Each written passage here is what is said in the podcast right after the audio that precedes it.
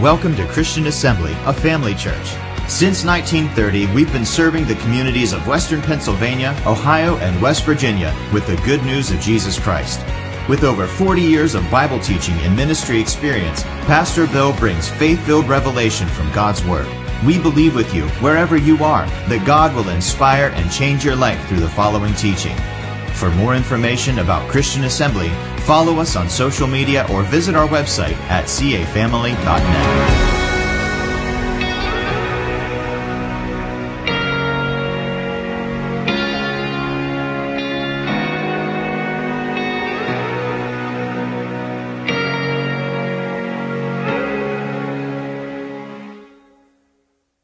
Thank you, thank you, thank you, Lord. This morning we're going to continue talking about a subject that's really dear to my heart, and that is faith, because faith makes it all work. And the title of my message this morning is Focus, the Key to Faith.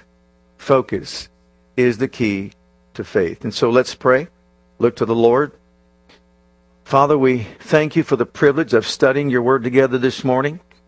We know it's not just intellectually learned, but spiritually discerned and perceived. And so we invite and ask your Holy Spirit to be our teacher and guide. Anoint our ears to hear it accurately, our hearts to receive it, our minds to be open to it. Change us by what we hear from glory to glory. Build within our spirits, line upon line, precept upon precept, faith that will enable us to rise up and carry out the purpose of your will and do that which is pleasing in your sight. Conform us to the very image of Jesus, that we might become that for which he shed his blood and offered his life. Father, thank you for every heart that will be touched, every life that will be changed, every need that will be met. And as always, I thank you for utterance in the Holy Ghost. Think through my thoughts, speak through my lips, that I might communicate your will in a powerful and also productive way in each of our lives and challenge each and every one of us to rise up to a higher place in you. For all this, we'll give you all the praise, honor, and glory that you deserve in Jesus' name. Amen and amen. Praise God. When Jesus was on earth, he was, without question, the will of God personified. Matter of fact, he so personified the will of God, he could actually say to Philip, Philip, don't you know that if you've seen me, you've seen the Father? And what does that tell us? That tell us that Jesus was here on this earth representing the Father, the perfect image of who he was. And if we want to know the Father, all we have to do is go to the Gospels, look at the life of Jesus, and conclude that that is exactly what our Father is. He is someone who is loving, caring, compassionate, forgiving, merciful, and he cares about our well-being, each and every one of us, no matter who we are. As a matter of fact, in the book of Psalms, the 84th Psalm, verse 11, one of my favorite verses of many that I have. It says, For the Lord our God is a sun and shield who gives grace and glory. No good thing will he withhold from them who walk uprightly. What does that mean? God's not withholding anything. And Jesus personified that. When he was here walking upon the earth, think about the life that he lived. You go Matthew's Gospel, chapter 4, verses 23, 24, 25, right there talks about when he got baptized, came out of the water, had his 40 days that he fasted and prayed and was tempted of the devil. Then he went into Galilee and they brought every sick person in all the villages round about to Jesus and he healed them all. Think about that. He healed each and every one. And then as the word went out and fame, of course, went before him, they brought him all the sick people in every community round about. Can you imagine that? Especially what we're going through right now with COVID 19 and all that. Can you imagine if everybody that was ever, uh, let's say, affected by it, Jesus is right there. Just go touch him and you're healed. That's exactly what he did in Galilee. And it didn't stop there. After he got done with his Sermon on the Mount, came down from the mountain, a leper came to him and said, Lord, if you will, you can make me clean. And Jesus said, I will, and touched him. Leprosy was completely gone. Right after that, the Roman centurion came to him and said, My servant lied home, sick of the palsy, grievously tormented. I'll come and heal him. He said, No, you don't have to. I'm not worthy for you to come to my roof. Just say the word, and my servant will be healed. And you know the story. The man's faith really pleased Jesus. He said, I've not found so great faith in all of Israel. Be it unto you, even as you have spoken. And his servant was healed. And then, of course, he turned water into wine. And then we know that he multiplied the loaves and the fishes to feed the people. He had compassion because they were fainting by the wayside because they spent so much time with him. He was concerned about them. There was a funeral procession that was going on, and he saw the widow woman with her only son gone. He stopped the procession, raised him from the dead, and gave him back to his mother. That is the heart of the Father. It didn't matter what the need was. What about this one? He told a fish to go fishing. So the fish went fishing and came back with a coin to pay taxes. Imagine how much wealth is out there in the oceans.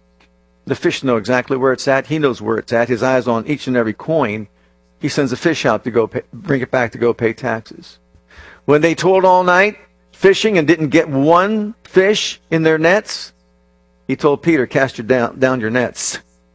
Peter reluctantly cast down one net. That net about broke. He called for the other boats to come and fill them all up. He does exceeding abundantly above all we ask or think. Imagine that, according to the power that's operative in our lives. But my point is, that's the heart of God. That is what Jesus is all about. That is what the Father's all about. And look at Acts chapter 10 and verse 38. If we, if we're not convinced yet, how God the Father anointed Jesus of Nazareth the Son with the Holy Ghost and with power. That's all three of the Godhead who went about doing what? Good and healing how many? All that were oppressed of whom? The devil. Why? For God was with him. And that sums it up right there. That's the heart of God. Well, here's my question to us this morning. Is he the same yesterday, today, forever, and always, or has he changed? I believe he's the same. Hebrews 13:8 makes that very clear. He's the same today as he was then. Well, if he is, why is it that we don't see all those things happening that took place in the gospels today in people's lives? Well, I believe I have an answer to that. He's not the one that's changed. Not at all. You think there might be something that we probably should focus on as far as we're concerned? Because you see, He's made it available to each and every one. Salvation is out there for all mankind. All a person has to do to be saved today is believe on Jesus, and thou shalt be saved. So it's this thing called faith. We need faith to access everything that God has provided for us. If we don't use our faith to access it, it's not going to happen. If a person doesn't use their faith to be saved, they're not going to be saved. Now, let me show you some scriptures. Our focus, once again, is going to be on faith because focus is the key to faith, but we focus on the God who is behind the faith that we have. Our faith is in God. Remember, a person, not ourselves. In the book of Hebrews, chapter 4 and verse 2, for example, to show the importance and the value of our faith. For unto us was the gospel preached as well as unto them, meaning the Israelites of old. But the word preached did not profit or benefit them or do them any good. Why? Not being mixed with faith in them that heard it. For you bakers out there, when you put the ingredients in the bowl, you gotta mix it. If you don't mix it, it's not going to come out right. Well, the gospel message is the same message. It's a powerful message. It's the power of God unto salvation for all who believe, Jew and Gentile alike. But the just shall live by faith means we've got to mix faith with it. It's already out there for us for the taking, but we receive it by faith. And so the gospel message benefits no one, even though it's available to all, unless they mix faith with it. Look at the next verse, Hebrews once again, chapter 6 and verse 12, that you be not slothful or lazy, but followers of them who through faith and patience inherit the promises. So the gospel won't benefit us if we don't mix faith with it. We won't inherit the promises of God if we don't, through faith and patience, access them. So you see, obviously there's a part that we have to play in it. There's a Godward side, there's a manward side. Our part is to believe. His part was to get the job done, and he did. Our part is to believe. Look at chapter 10 and verse 38 of Hebrews as well. Now the just shall live how? By faith. But if any man draw back, my soul shall have no pleasure in him. The gospel doesn't benefit us. We don't inherit the promises of God. And now we can't live the way he wants us to live because the just shall live by faith. So we can't live how he wants us to live without faith. Look at Hebrews chapter 11 and verse 6, a very popular verse of scripture. But without faith, it is impossible to please him. For he that cometh to God must believe that he is, and that he's a, a rewarder of them that diligently seek. Seek what? Him. Not healing, the healer. Not prosperity, but the financier. Not protection, but the protector. In other words, he wants us to have a relationship with him. He wants us to love him. And faith is based on a love relationship. The Bible teaches us faith works by love. When you know someone loves you that much, you can be confident in them. You can trust them. We can trust the Father. Why? He has never lied. He has never failed to follow through on a promise ever in his entire existence. And he's the Ancient of Days, and so that's eternity. Never once. Then why is it so hard to believe? Look at another verse. Now, this, we skip over to James chapter 1, a couple of verses here. In the book of James, he's talking about you need something from God, let him ask how? In faith. Nothing wavering. For he that wavers is like the wave of the sea, driven with the wind and tossed. For let, now notice this, not that man think that he shall receive anything of the Lord. Wow. So now we see when it comes to receiving from God, we can't receive from God without unwavering faith in God. Well, how do we get that unwavering faith in God? By having a close, intimate relationship with Him, knowing Him as a loving, caring, compassionate Heavenly Father who has already done everything for us. It's already been provided for us in the gospel. We have a covenant with Him, and He wants us to believe in His integrity. And when we do that, that makes faith a whole lot easier. So put that all together in a package, and what do we find out? We find out the gospel doesn't benefit anybody without faith. We can't please God without faith. We can't receive from God without faith. We can't inherit the promises of God without faith. And there's so much more. Like even in First John, we are told, what's the victory that overcomes the world? Even our faith. Our faith is in the works of Jesus, the finished works of Christ. Our faith is in a loving Heavenly Father who has made provision for us in all aspects of our lives. So if Jesus walked on this earth and did all that he did, including healing the sick and raising the dead, setting the captives free, and he's the same today, if he hasn't changed, we have a lot to do on our end to receive all that he has done for us. So if we want the same things that took place back then, it requires faith on our part.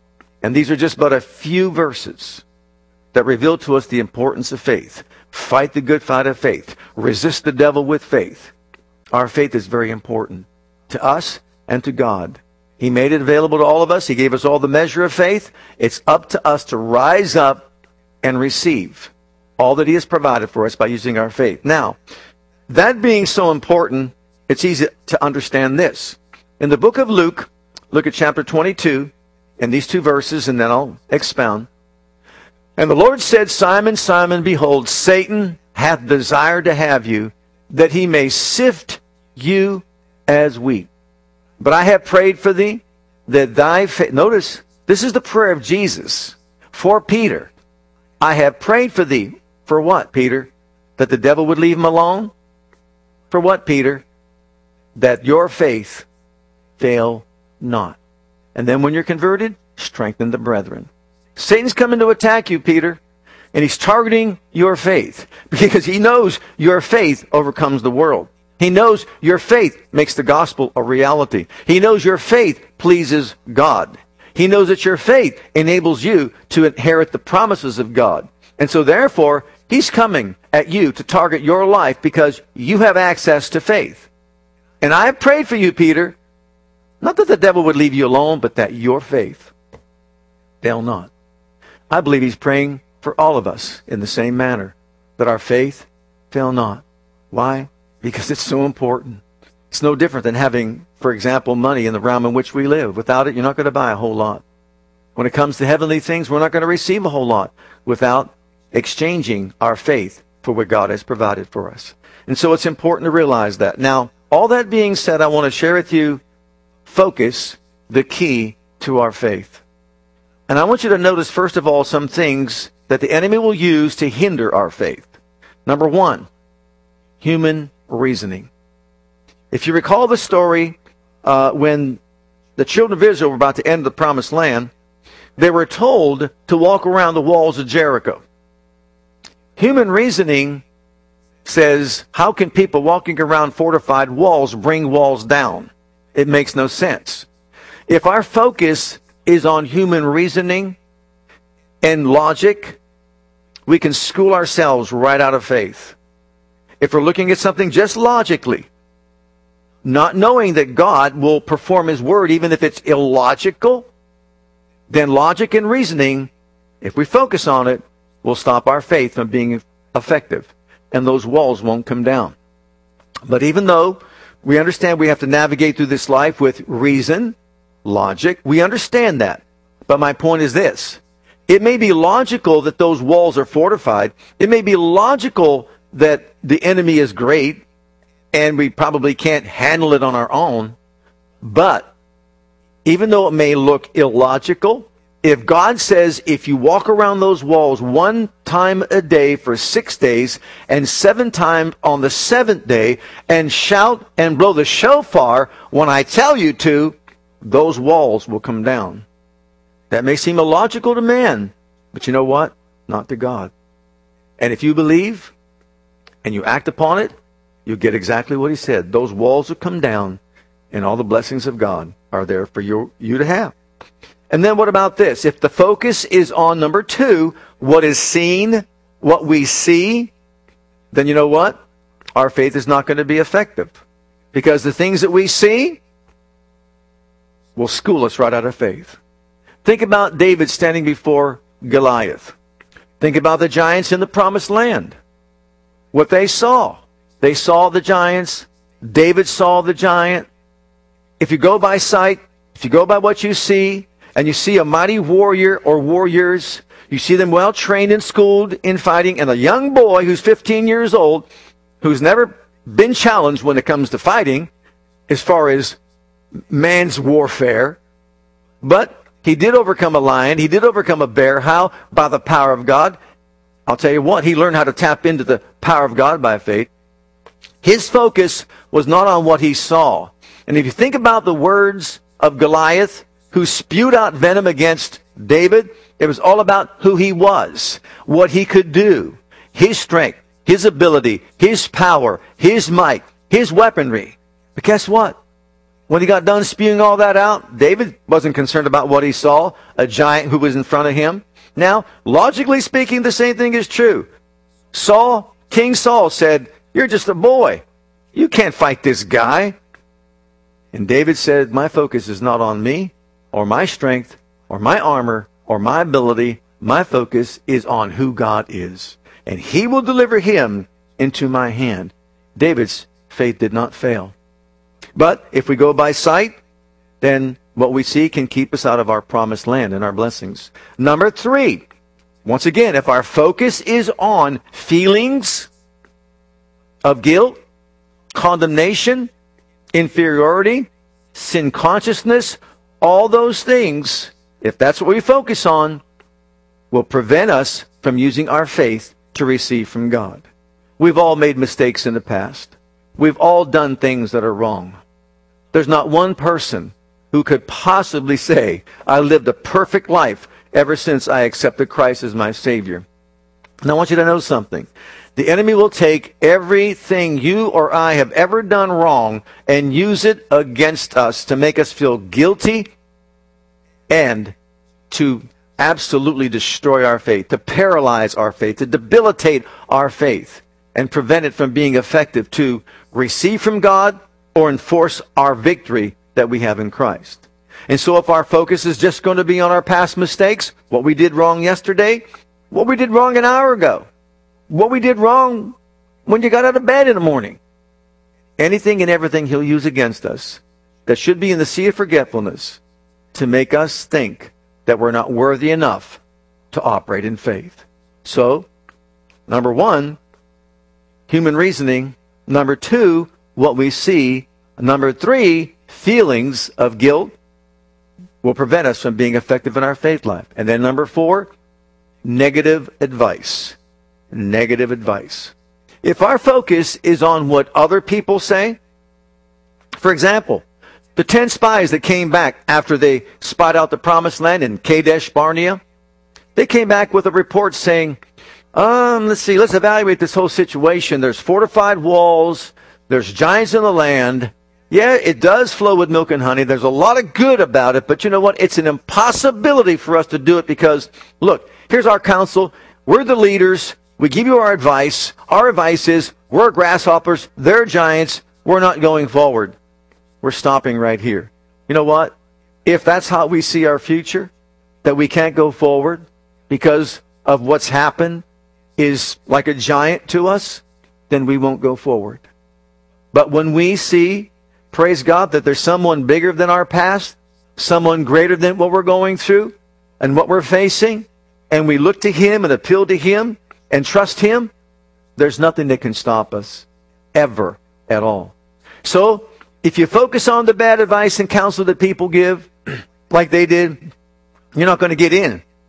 but if you focus on the right thing, the magnitude of the greatness of Almighty God, no matter what it is, guess what? He'll see us through. and then the next one. How about this? Satan's strategies. Do we not think that he has wiles? Those are strategies designed why? to target every one of us. Doesn't matter who we are. Anyone that makes the decision to walk by faith and live by faith, act upon the Word of God, as Jesus taught in Mark 4, Matthew 13, and Luke 8, when he talked about the sermon, or the, the parable of the sower and the seed, the first thing that happens when the seed of God's Word is planted within the heart of any human being, immediately comes the devil. immediately. Why? to steal the word that's in the heart. Why? If you can get it in its seed form, you can stop it from growing and being productive and effective and bearing great fruit. You know, recently, Dante and I had some um, challenges with a little seed. That little seed that went into the ground and provided for us five beautiful pear trees, pear flowering pear trees in our backyard on a hill.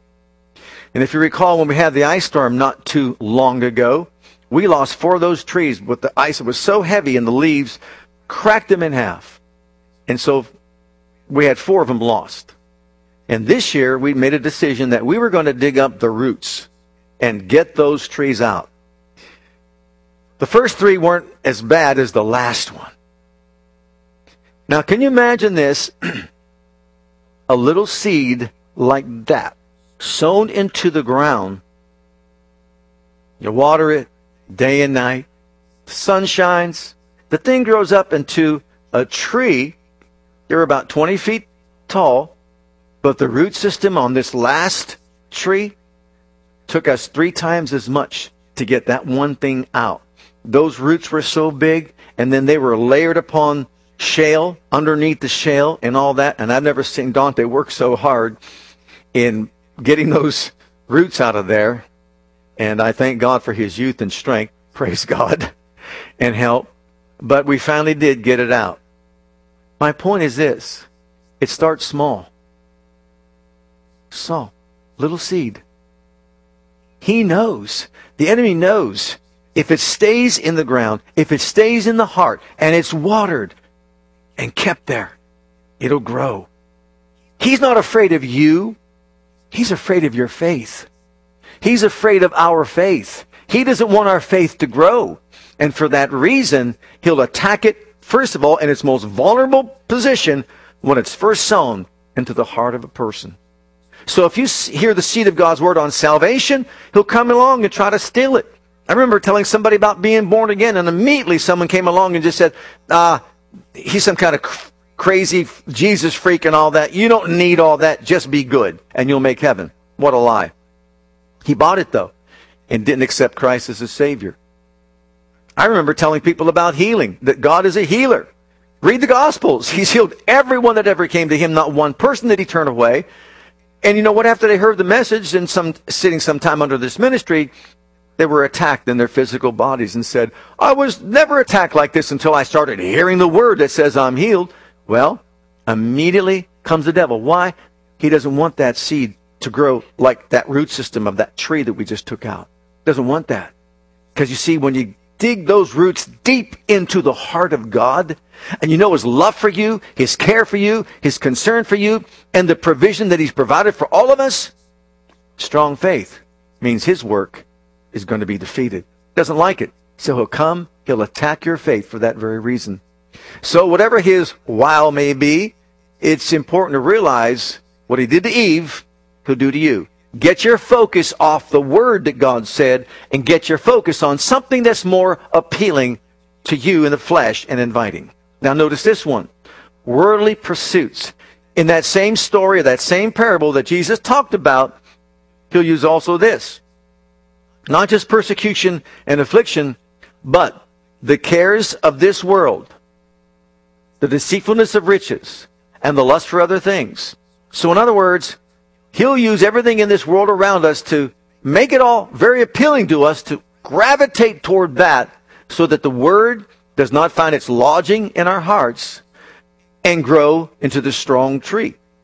So it's important to recognize that these are some of the things that the enemy want us to focus on. All these other things are more important than getting a hold of the Word of God and living it in your life. So whatever it is in the world that he causes you to focus on, remember, it's an attack of the enemy against your faith. And then also, what about our emotional feelings? How many times in Scripture are we told, fear not, fear not, fear not? Why? Fear and faith can't live in the same heart. Remember, every, let's say every day we can face fear in our lives. Scripture gives us over 365 verses of Scripture that tell us not to fear and why not to fear. Why so many? 365 days in a year.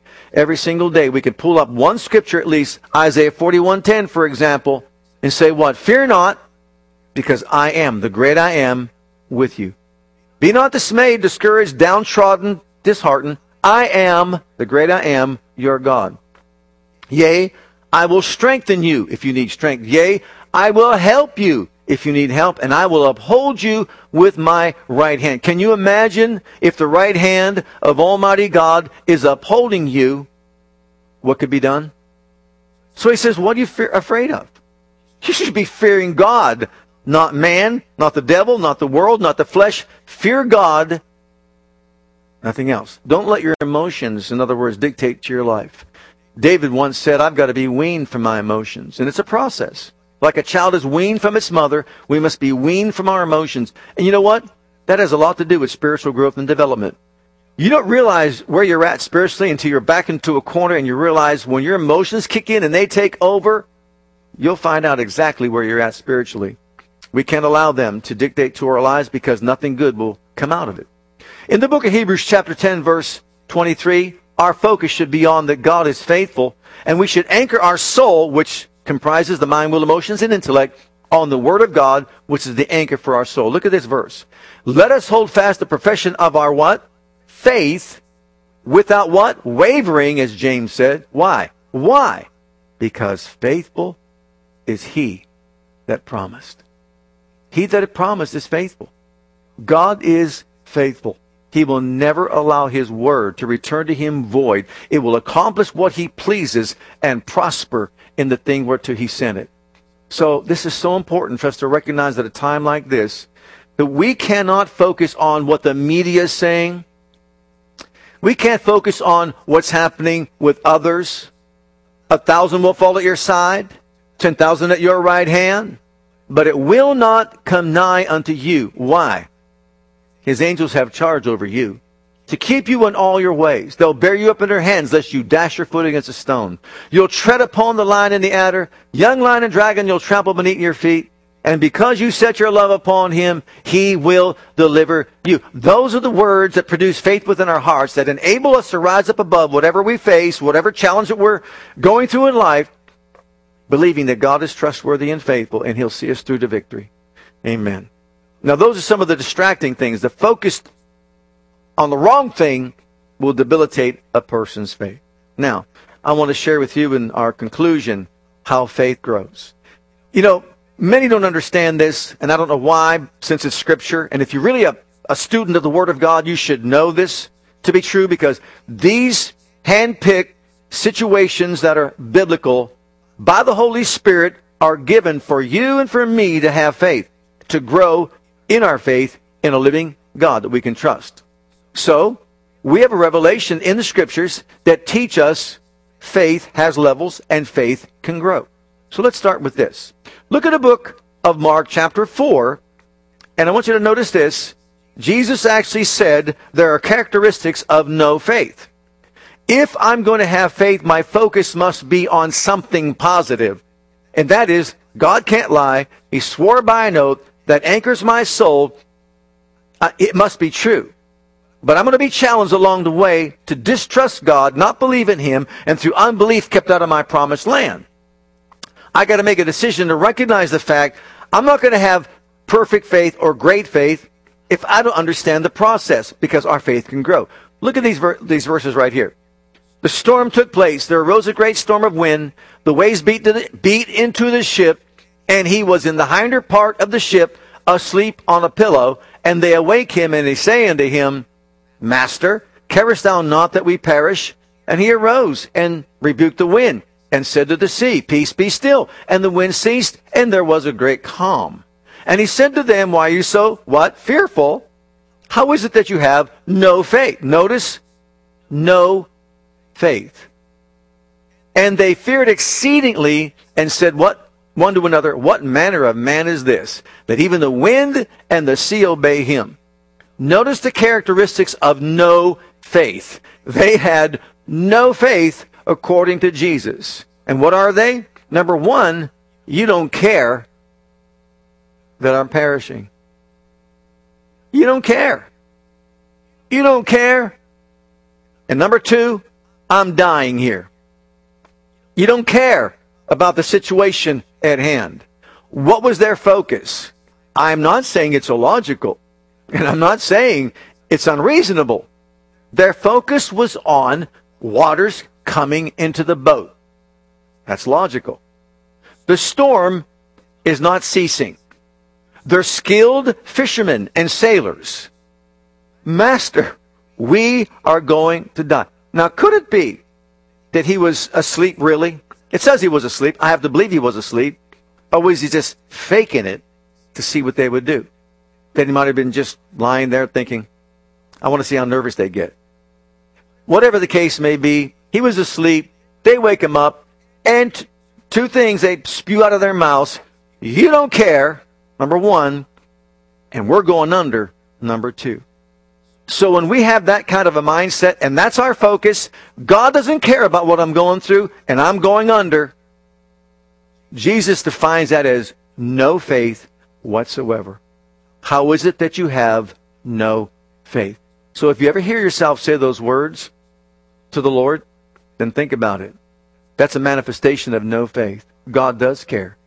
He cares about what we're going through. And He's always ready there to help us. Number two, we graduate from no faith to little faith. And we find this in Matthew 14. Look at verses 28 to 31. We're not going to read the whole story. But here's Peter walking out on the water. Peter answered him and said, Lord, if it be thou, bid me come unto thee on the water. And he said, Come. And when Peter was come down out of the ship, he walked on the water to go to Jesus. But when Jesus, saw, but when he saw the wind boisterous, he was afraid, and beginning to sink, he cried, saying, Lord, save me. And immediately Jesus stretched forth his hand and caught him and said unto him, What great faith you have, Peter, walking on the water. No, he didn't say that, did he? O thou of little faith, wherefore didst thou doubt? Notice here, he graduates from, he was in that other boat, no faith to little faith. What is little faith? It steps out on the water of God's word with nothing beneath you but his everlasting arms. He stepped out. He set in motion a miracle. The laws that are supernatural were in place. He's walking on water. But all of a sudden, a distraction comes. You see, little faith begins the miracle, but because of the distractions that are around, and trust me, they're reasonable. He's walking out there with who knows how many feet the swells were 20, 25 feet swells. And the water's just beating on him. And he realizes, oh my goodness, what am I doing? Haven't we all been there? We got out of the comfort of our boat of reason, stepped out into the water of faith. We begin walking for a moment in faith, and then we're slammed with, it hasn't happened immediately. And all of a sudden, we abort the faith project or we become doubtful. So little faith sets the thing in motion, but it doesn't see it through to consummation. See, that's why it's faith and patience to inherit the promise. Our focus has got to stay on the Word. His focus left the Word, and his focus went over to the circumstances. And now the circumstances, very real as they are, took over his heart. Fear set in, and fear and faith can't live in the same heart. As a result, he began to sink. But aren't you glad that we have a great teacher and helper along the way? When he cried out to Jesus and said, You got to help me here, Jesus helped him. But he did give him the truth. He said, Look, Peter, you've got little faith. That was little faith. Now, in our book, walking on water would be great faith in my mind, and my estimation.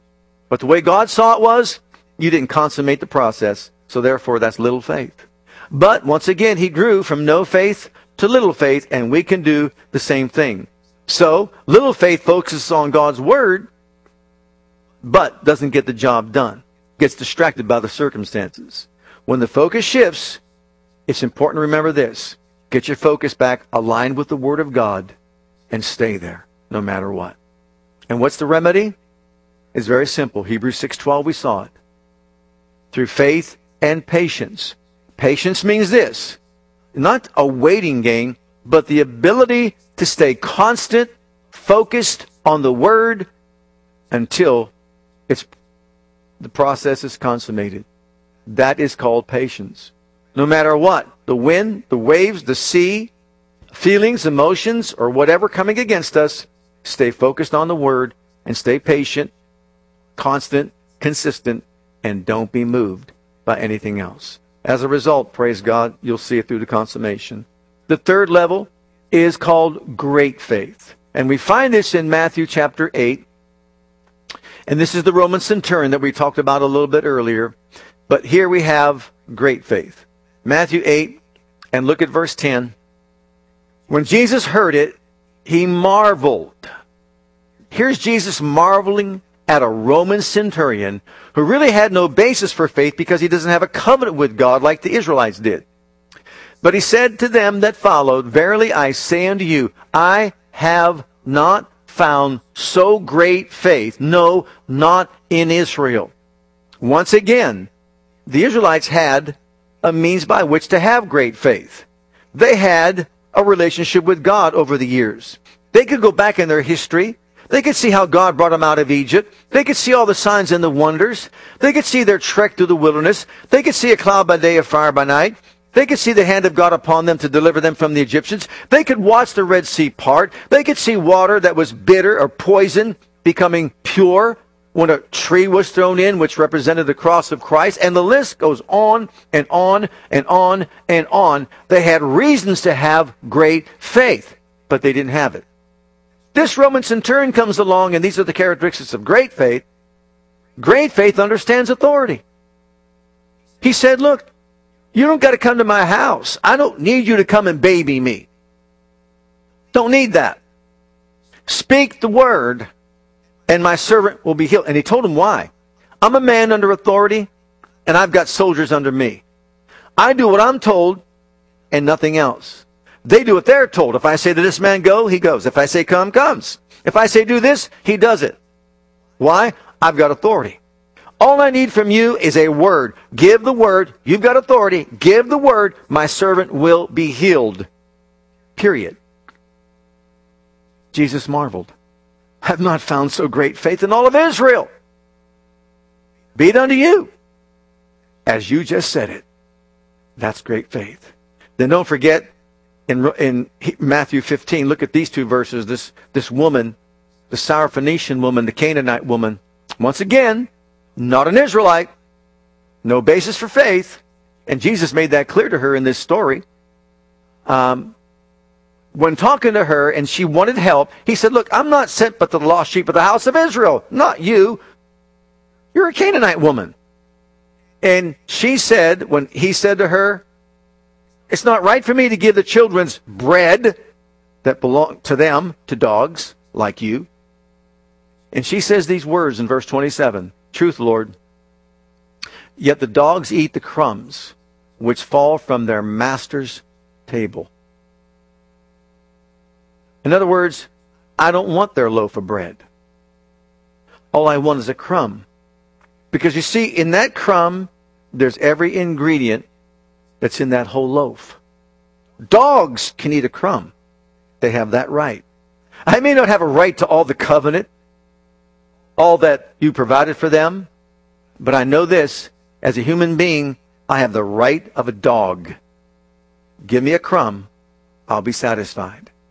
When Jesus heard that, verse 28, he answered and said to her, O woman, great is thy faith. Be it unto thee. Now notice this, even as you will. And her daughter was made whole from that very hour. If you go to Mark's rendition of this, you know what Mark's, Jesus said in Mark, according to Mark, Mark heard this. Woman, for that saying, the devil's gone out of your daughter. Can you imagine that? Imagine the terror. Imagine the day by day challenge of a child that's demon possessed. What that mother had to go through. All she had to do, humble herself, worship Jesus. And when he even challenged her heart attitude, she responded with humility and said, Just give me a crumb. I'll be satisfied. For that saying, woman, great is your faith. The devil's gone out of your daughter. And all that torture that she had gone through all her life is over now with her daughter. And when she went back home, her daughter came out to greet her with open arms and a sane mind. We can only imagine the reunion that was. Imagine it. But that's great faith. It understands authority. It understands the power of the spoken word. Just like David who stood before Goliath and said, This day my God will deliver you into my hand. That's faith. Our faith is in God. Notice the focus of David. His faith was in God. Every word out of his mouth was, You come against me with a sword, a shield, and a spear. I'm coming against you in the name of the Lord of hosts. Notice Saul's language. Focus on what Saul focused on. I'll give you my armor that will help you overcome. I hope. No, I haven't tried that. Think about what Goliath said. I'm a strong warrior. His focus was on his own abilities. David says to Saul, The God that delivered me from the lion and the bear will deliver me from this giant. David said to Goliath, When you're done talking, give me my, my piece. Okay, let me say what I want to say. Goliath got done. David said, My God will deliver me out of your hands and you into my hands. And with your spear, I will cut off your head by the power of my God. Notice the focus. Faith doesn't focus on reason. It focuses on what God said. And when we know what God said, we can bank on it. We can trust Him if you know He's faithful to His promise. And that's exactly what great faith is. But you know what? There's this last thing, and it's called perfect faith. I want you to turn with me in the book of James, chapter 2, because here is where we have a revelation of what perfect, perfect meaning mature. It is matured to a state of perfection. This is called perfect faith. Okay? James chapter 2, verse 18. Yea, a man may say, Thou hast faith, and I have works. Show me your faith without your works, and I'll show you my faith by my works. Or you could say corresponding actions. You believe that there is one God and you do well. The devils also believe and they tremble. But wilt thou know, O vain man, that faith without corresponding actions is dead, dormant, inactive, inoperative? Was not Abraham our father justified by works when he had offered, notice what he uses, offered Isaac his son upon the altar? Seest thou how faith wrought with his works? And by works was faith made what? Perfect. We have a revelation of perfect faith. Let's read over here in the book of Genesis in chapter 22 because here we have a revelation of the characteristics of perfect faith. Then on the third day, Abraham lifted up his eyes and he saw the place afar off. This is the place that God said, Go offer your son Isaac as a sacrifice for me. Abraham said unto his young men, Notice what he said. Abide ye here with the ass, and I will, and I and the lad will go yonder and worship. Notice this, and come again to you. Wait a minute, Abraham. You're going up there to offer up your son. You're going to kill him. How are you both coming back? How? Well, let's read Hebrews chapter 11. And it explains how. By faith, perfect faith, mind you, Abraham, when he was tried, offered up Isaac. He that received the promises offered up his only begotten son, of whom it was said that in Isaac shall thy seed be called, accounting that God was able to raise him up even from the dead. From whence, and here it is, also he received him in a figure. And all that means is this it's very simple. It took him a little while to get it through his head. God said, I'm going to have children through Isaac. God said, offer up Isaac on the altar, sacrifice, kill him. He placed one statement beside the other statement. If we focus on reason as natural human beings, when you're dead, you're dead. And that's all there is to it. But he went back and forth and saw it through, through meditation, received him in a figure. I see it now. God can't lie and said, I will have children through Isaac. His seed will bring in the Messiah. He said that offer him up as a sacrifice. That means if I do, he must raise him from the dead. Something he never saw in his lifetime ever happen. So he goes up to Mount Moriah, where he's going to offer him up as a sacrifice, and he says to his servants there, Stay here. I and the lad are going to go up there and worship, and we will return to you, believing that God had to, not might, not maybe so. I saw a, film one time on this, and it showed Abraham at the bottom of a mountain, crying his eyes out, shaking his fist at God, saying, Why do you want me to do this? Why do you want me? Come on, that's not how it happened. He said, Look, boy, stay here. We're going to go up. I'm going to kill him, and we're coming back. That's the truth. And guess what? That's what happened. He didn't kill him. He was stopped before he did. But God said, Look, I, I know I can trust you now. I know what's in your heart now. What does perfect faith say and know? Perfect faith says this I see it done before it happens. I've walked with God enough to see that it has to be that way because it can't be any other way. I see it done. Perfect faith sees it done before it happens. You see, if you really have perfect faith, truly mature faith, I believe I receive it. I see it done. I have it right now, so forget it. Am I going to get it? That's not perfect faith. You got it. If you ask for it, you received it, you have it. It's perfect faith. So, perfect faith sees it done before it ever happens. And that's the place that we all want to get to. Why? Because it's all been done for us in Christ. We're trying to get something that we already have, and that's where the problem lies. We're trying to get healed when he says you are healed. We're trying to get protected when he says you are protected. Why don't you just use your faith and start believing that when he says my angels have charge over you, they do. Then, then get up every morning and just say they're around me. He made it easy. We make it hard. Why? Because our focus is not on what God said, our focus is on human reasoning, what we see, how we feel, and the list goes on and on. It's time to rise up, saints, church. It's time to believe that God meant what he said and said what he meant. It's up to us to recognize Satan wants to sift us. Sift up means put you through the strainer to divide the good from the bad, to see if your faith is genuine or your faith is fictitious. You're echoing somebody else's faith. How do we get that kind of faith? Get alone with God. Find out what He said. See His heart. Look at Jesus. Know how much He loves you and cares about you. Be aware of all the other focuses we talked about and recognize you can't be overcome by them. Put your focus on the living God. Amen.